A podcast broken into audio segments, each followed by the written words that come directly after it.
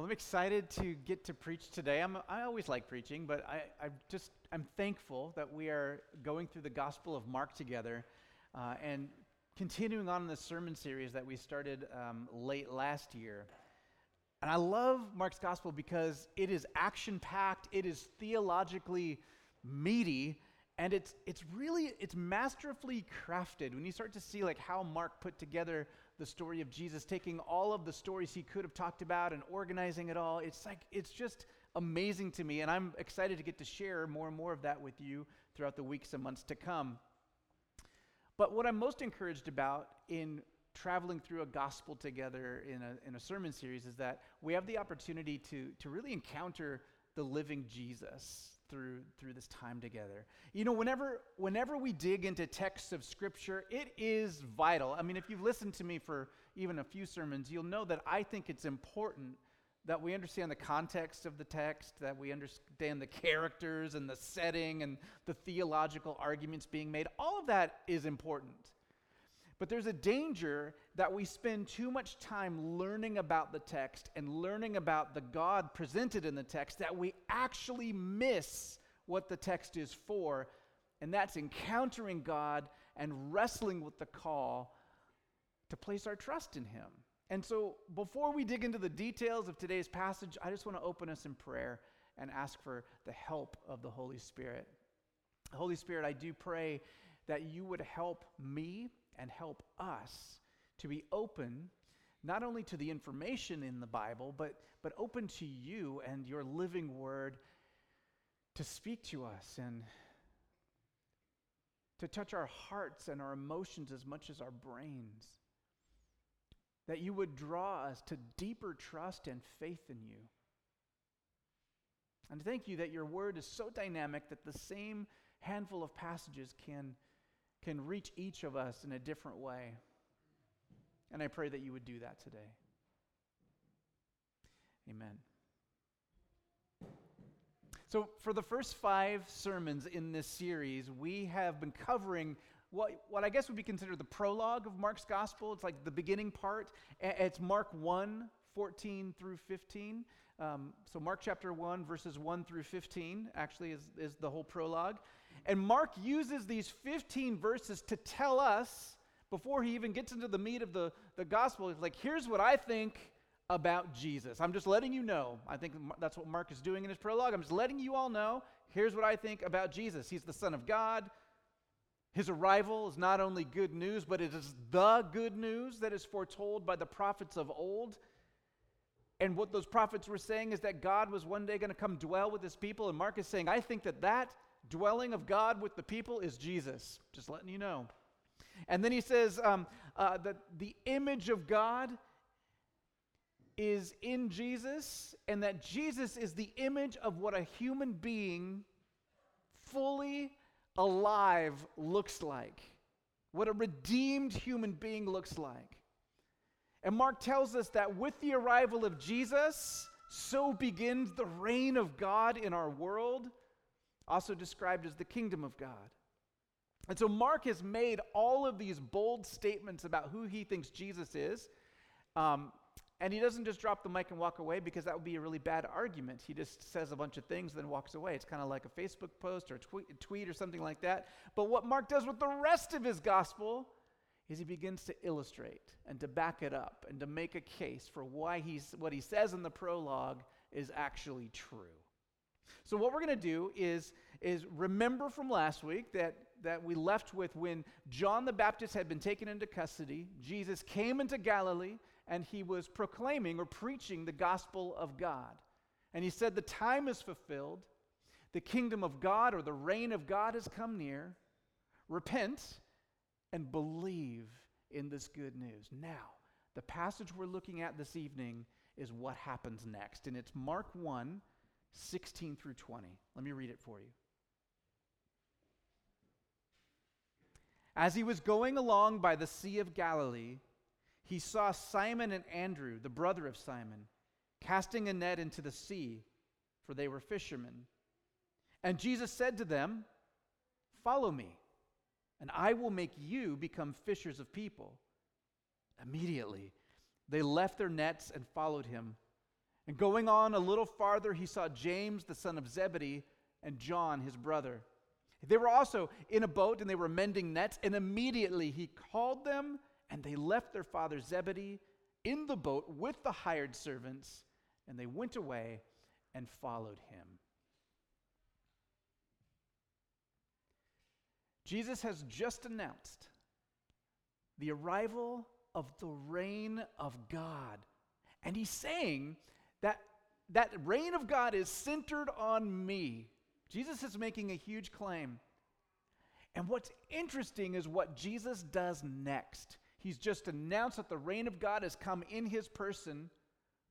And as I was saying in our prayer time earlier today, I find it fascinating in studying this passage, not what Jesus does next, but what he doesn't do next. He's announced that the, right, uh, the arrival of the kingdom of God, and Jesus does not build a palace. Other kings and world leaders live and operate out of palaces or places of security, places of grandeur that, that sort of reflect their status and authority, right? The president lives in, in the White House, which is this stately, I mean, we're kind of proud. We, we, we're humans. We like our leaders to kind of like, whoa, they should have a fancy house, or at least like a place that, that tells the world, like, this is an important person, right? Jesus doesn't do that. He turns that, that what we expect a king or a leader to be like, he turns it on its head. Instead, Jesus uh, generally sticks to the wilderness places or in little towns and, and places where real people are living. And they're living out their, their real lives in all of the messiness and pain and pride and fear and frustration, all of the disappointment and grief. And that's where Jesus most often meets people in their simple joys and in their simple sorrows and in their births and in their deaths and in their weddings and funerals and meals and festivals. That's where you'll find Jesus in the Gospels. I think that's amazing. Jesus has just announced that with his presence is coming the kingdom of God, but he doesn't form an army. Like, what world leader doesn't have an army? Jesus does do battle with the, the forces of darkness, but he doesn't do battle with human beings. Humans are the image bearers of God. And if you just think about it one step further, that means they're image bearers of Jesus. Jesus came to lay his life down for humans. He came to rescue creation. And humans, no matter how corrupt we are, we're not the ultimate enemy of Jesus or God. The enemy is the Satan and, and his demons who torment and sway the hearts of people. And in the very next scene, the scene we're going to cover next week, Jesus is going to do some head to head battle with those forces of darkness. But he does it fighting on behalf of human beings. Jesus came with the message of good news for all the people, but he doesn't hire a PR person. He doesn't have a hype guy who warms up the crowds before he preaches.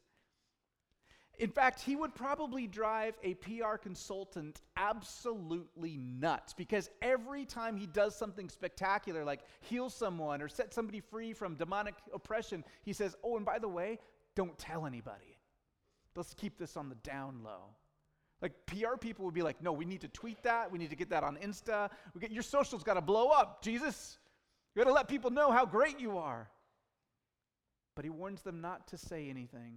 Jesus seems to want to work on uh, the small, intimate scale, making disciples rather than leveraging his mighty deeds to make groupies who are just enamored by his power. That's all the stuff Jesus doesn't do. And I think even that preaches good news about the kind of person he is. But let's look at what Jesus does do. How does Mark present Jesus' first words and deeds after the announcement of the reign of God? Jesus' first act in Mark's gospel is to form a community. He forms a community, not a crowd. He doesn't form a crowd, he forms a community. Now, sometimes, in fact, oftentimes, Jesus was preaching and crowds would form, or he would preach to crowds. But he oftentimes noticed if too many people were gathering around, he would, he would just go off the rails, kind of like I do at the end of a sermon. Only he said important things, but um, he would say like weird things like, you know, if you want to follow me, you got to eat my flesh. And people would be like, What? You're crazy, man. And then they would leave. And it was like he was trying to cull the crowds a little bit. He was trying to, as my friend John Teeter says, um, he, was, he was trying to find out the seekers from the snackers, right? Like people that just wanted, like, uh, oh, you multiply food. I heard I can get a good meal. Well, you're just a snacker, right? He was trying to find the seekers. He's trying to build a community of intimacy. That's what community is, right? Not just a crowd. I want you to think about that just for a minute that from the beginning of the ministry of Jesus till his arrest in the Garden of Gethsemane, Jesus was always in community. That the God of the universe who became flesh made it a priority to be in community. Yeah, sometimes he pulled away and prayed by himself. Like, you can't always be around people. Well, I know some of you might be able to think you can, but silence and solitude. Come to school of prayer on Mondays. We'll, we'll pray in community. But Jesus was always with his, his, his people, he was always with his community. I think that tells us a little bit, if that's so important for God, then it's probably important for us. And in fact, if you just want to tease out a little theological mind bender, it, God is revealed as Trinity, Father, Son, and Holy Spirit, and has always been that way which means that God is a community. Okay, just go play with that one later on.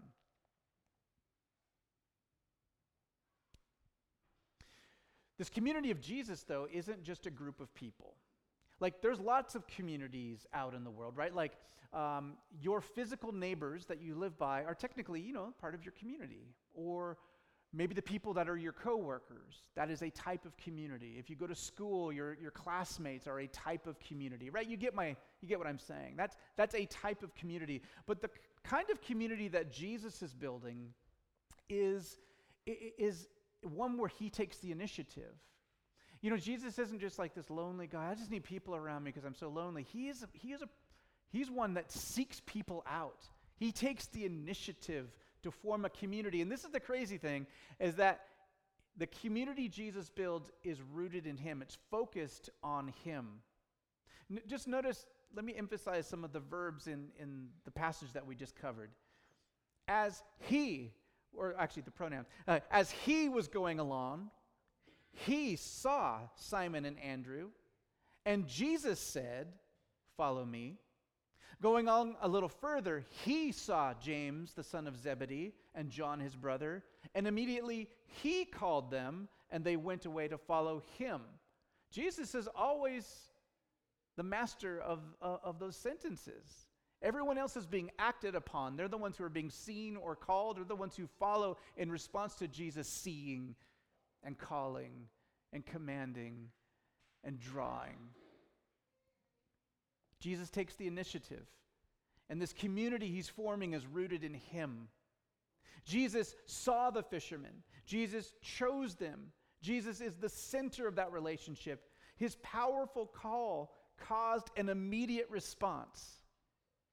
Now, Mark's gospel is unique in that it almost it has almost no details as to whether or not Simon and Andrew and James and John had ever heard of Jesus before or if they'd ever seen him before uh, or if they had any knowledge of, of who he was.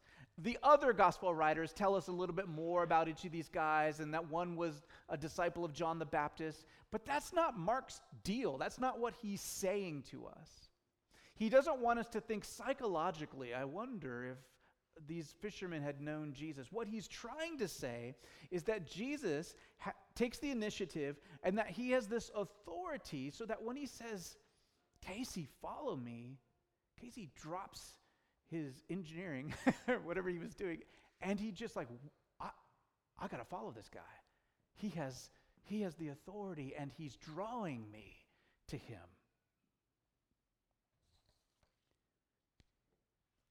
We live in a period of time when the average person has access to more information, more data in the palm of our hand, right? More data in the palm of our hand than any other age in human civilization. There are incredible benefits to having all that information. Um, like trivia is one, if you can use your phone. Uh, but there are also just tons of dangers.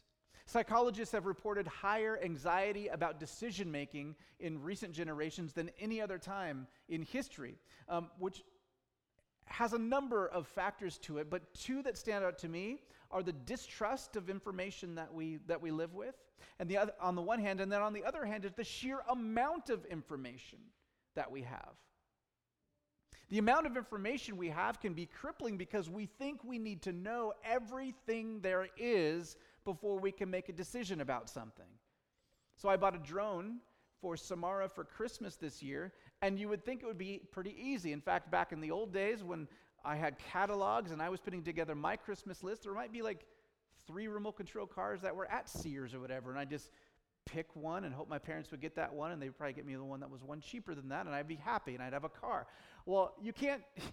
I went on Amazon and they're like 4,000 drones. And then you start to look at the reviews and none of them even agree with each other. And so, you know, what I do is I start looking at, well, that person didn't spell well in their review. So maybe they don't know how to read the manual. So maybe I can't trust their review. And I'm looking at this thing well past my bedtime at a time when I shouldn't be making any decisions in the first place. And I didn't make any decision that whole night, right? So she does have a pretty cool drone now, but anyway. When it comes to trusting God, and we have all these biblical texts, and we have all of these talking heads and podcasts and theologians, it can feel overwhelming like, how can I have faith if I don't know everything? How can I trust in this Jesus if I, you know, I don't even, Chris is always talking about context and ancient history, and I don't know any of that stuff. Like, how, I don't know if I can follow Jesus anymore.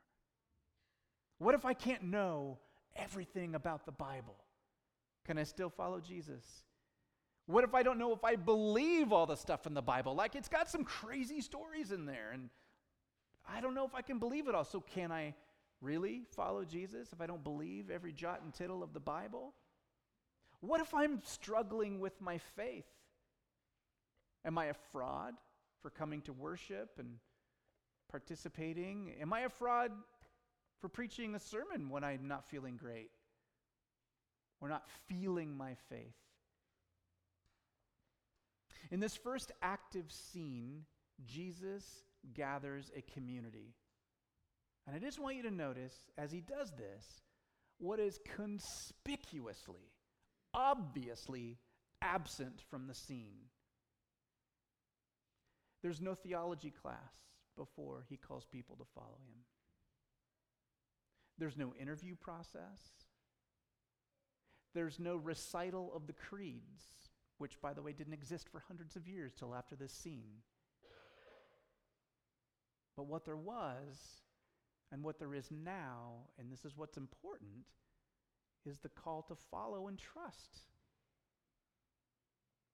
Faith is and always been follow me, Jesus, and I will show you.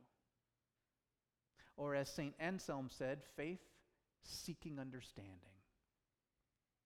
Like Abraham and Sarah, who follow God's call to leave their homeland before they could see, any, they had no clue where they were going. That's faith, seeking understanding. Faith started their journey, and seeking, seeing God work on that journey that grew their faith and their understanding, right? Like Noah, who was told to build a massive boat in an arid place where you wouldn't even need a rowboat, less, let alone an ark. Faith gets him building this boat, and the understanding comes when he's safe inside of it and there's a flood raging outside. Don't let your lack of knowledge or your crisis of faith derail you. Jesus calls us to follow, not to know every stinking thing as if we could know everything. It is in the following, in the obedience, in the acts of service, in the acts of worship, in the doing life together, that's where faith is met with understanding. In fact, crises of faith are a part of the way we mature in faith. Let me just put that in a more modern way. Um, deconstruction of faith, that's a big word nowadays, can be part of your maturation process of faith. And I'll tell you why deconstruction of faith is scary, is because most churches and most people who are in charge are afraid of your crisis of faith. I'll just remind you that one of our core values as a church is questioning, asking good questions. I'm a firm believer that you can't just live your whole life with your parents or your grandparents' faith, that at some time you've got to try it out. And it's not going to fit. And so you've got to figure out what your faith is. That's a maturation process. Don't be ashamed if you're feeling like you're going through something. Most people do multiple times in their life journey of faith. Take heart, Jesus is calling you to follow, not to pass a theology test. That's only for fools who go to seminary like me. And thanks be to God that following Jesus is by faith because doing it, it, it's, it's costly. Like, it's not just like, oh, just tack this onto your life. Following Jesus is costly. You know, he passed by um, and called Simon, Andrew, James, and John to follow him, and there was great cost involved on their part. His call is radical. The first disciples actually left their livelihood as fishermen to follow him, at least for a period of time. Now, these guys, they weren't rich, but they were a rare artisan class of society. You know, in our society, and I know it's shrinking right now, but still by far, the middle class in America is the biggest socioeconomic group. Um, eh, but that wasn't the case in the ancient world. In fact, it was the smallest group uh, of people. And, and these fishermen were artisan class, they were middle class. James and John's father, Zebedee, did well enough to have hired hands in their business. Uh, and these first four disciples were willing not only to leave it behind, but to leave immediately. Following Jesus is costly because repentance, it, it means change. Does anyone just like to change? I mean, we all say we like kind of want to do our resolution, we want to change, but it's hard. I see some of you mental health counselors out there, you're like, yeah, it's hard. Following Jesus means a decisive rearrangement of priorities.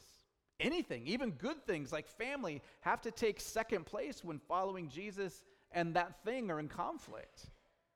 So there's a perceived cost to following Jesus. It requires changing our priorities and possibly a change to our relationships and what we give our hearts to.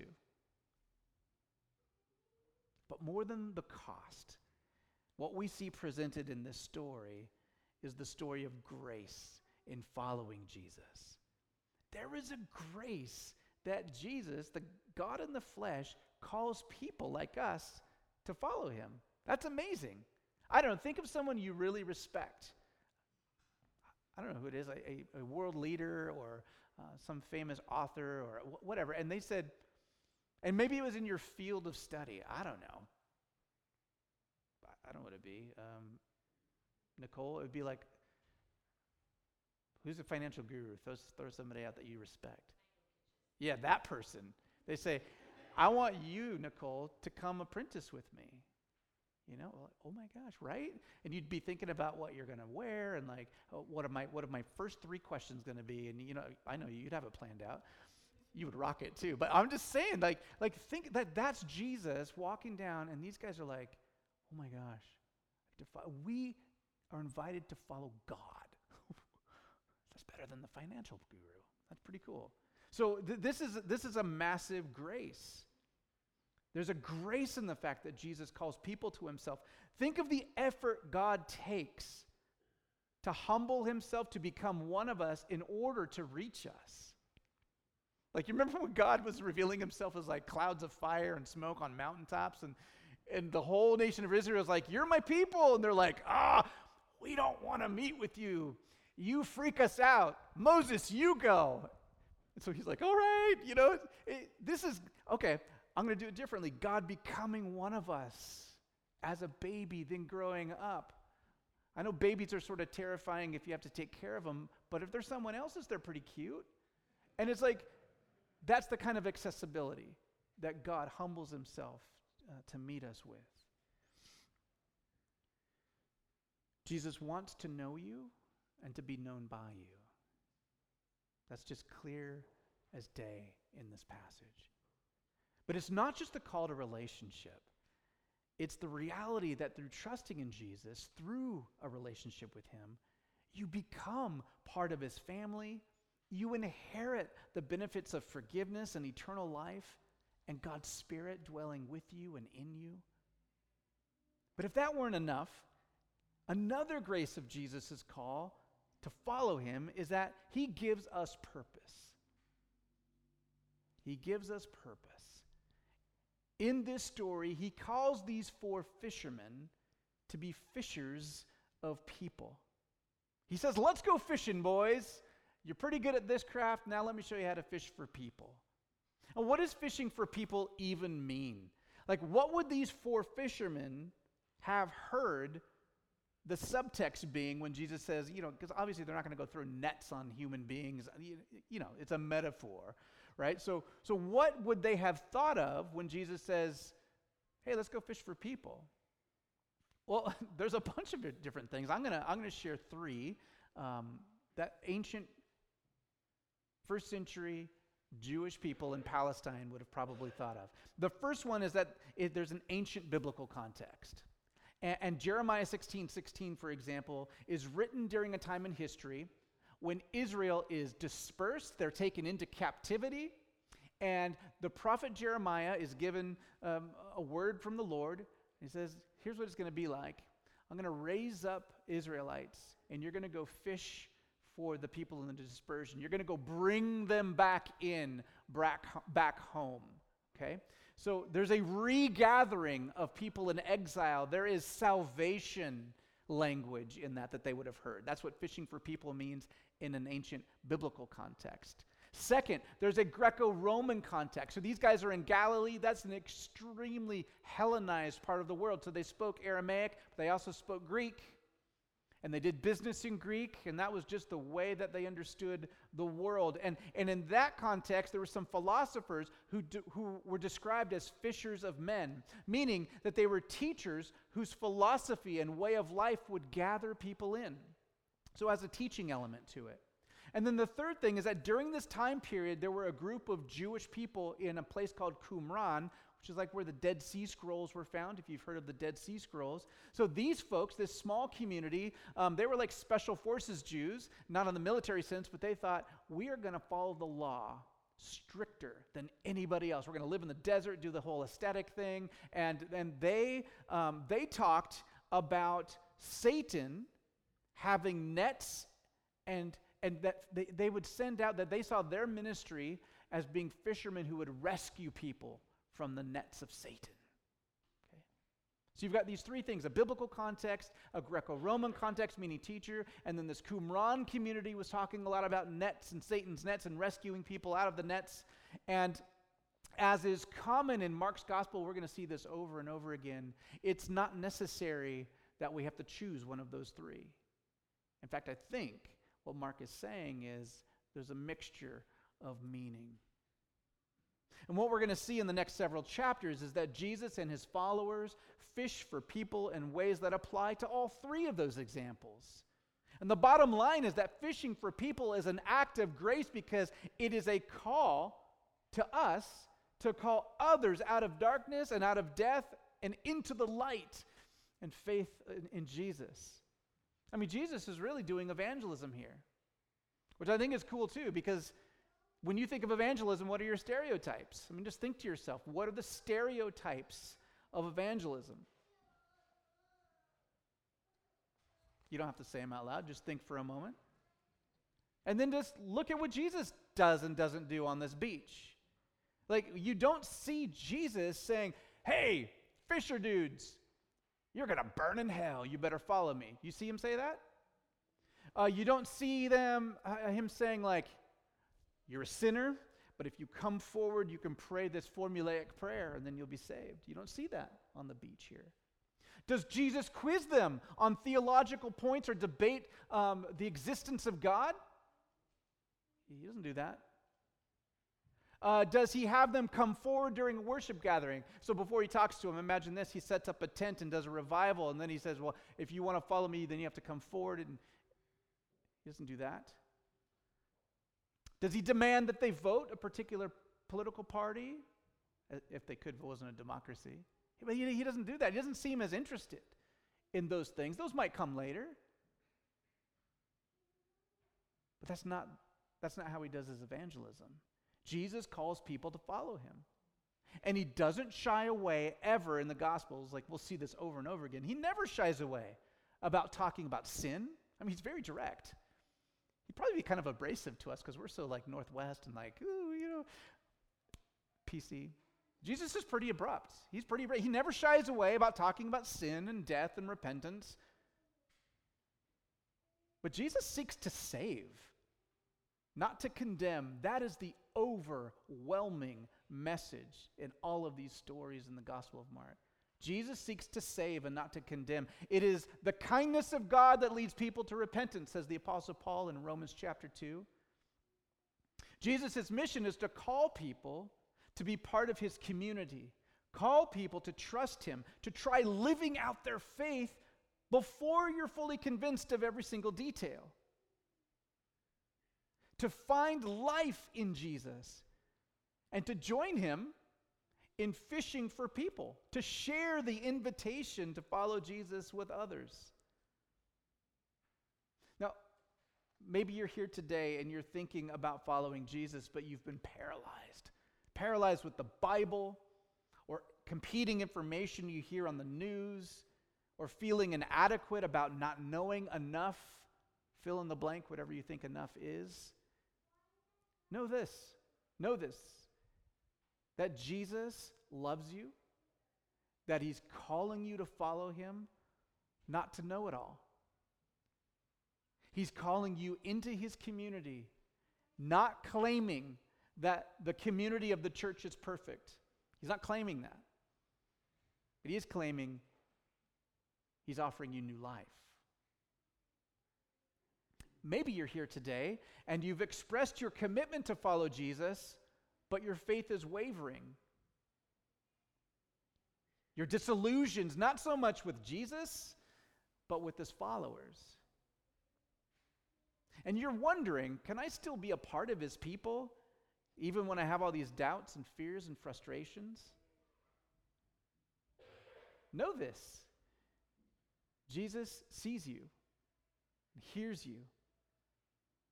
Just like he called the four fishermen before they couldn't have possibly even had any theology about Jesus, so he calls you to himself to trust him, to be loved by him, to live out his words and his teachings not to live out the imperfect ramblings of his people. You know, my spiritual direction training that I'm completing at the summertime this year, I'm learning that followers of Jesus who are in a period of questioning in their faith, they're actually in an exciting season of potential growth. So if you ever see me like get excited because you're struggling with your faith, I'm not I'm not mean. I'm just like, "Oh my gosh, this could be a real turning point for your faith." So let's keep our eyes on Jesus. That's what we need encouragement from each other to do. We don't need each other to, to tell us uh, all the answers, but to keep following after the Lord. And for all of us, from those of us who are fully on board with Jesus to those who are just stumbling in the right direction toward Him, hear His call. Let's go fishing, He says. Hear His dignifying call that gives you purpose, no matter your age or your gender or your ethnicity or your income, no matter your occupation. Jesus calls us to share His good news with other people. The good news of a God who loves people and who invites them into his family and forgives and offers new life. Lord, we thank you for revealing yourself on Epiphany in this way as a humble king, as one who is with the people where they actually live in the spaces of their lives, not in some palace or an ivory tower where you expect us to find you. Thank you that you call us where we're at. Thank you that you don't require a certain level of education or even, um, even a certain IQ or ability to follow you. You invite us into your community and to trust you. Thank you for, for your love. And I pray that you would help us to receive your love. Lord, I specifically pray that you would break down barriers to us receiving your love, whether that's past trauma or mental blocks.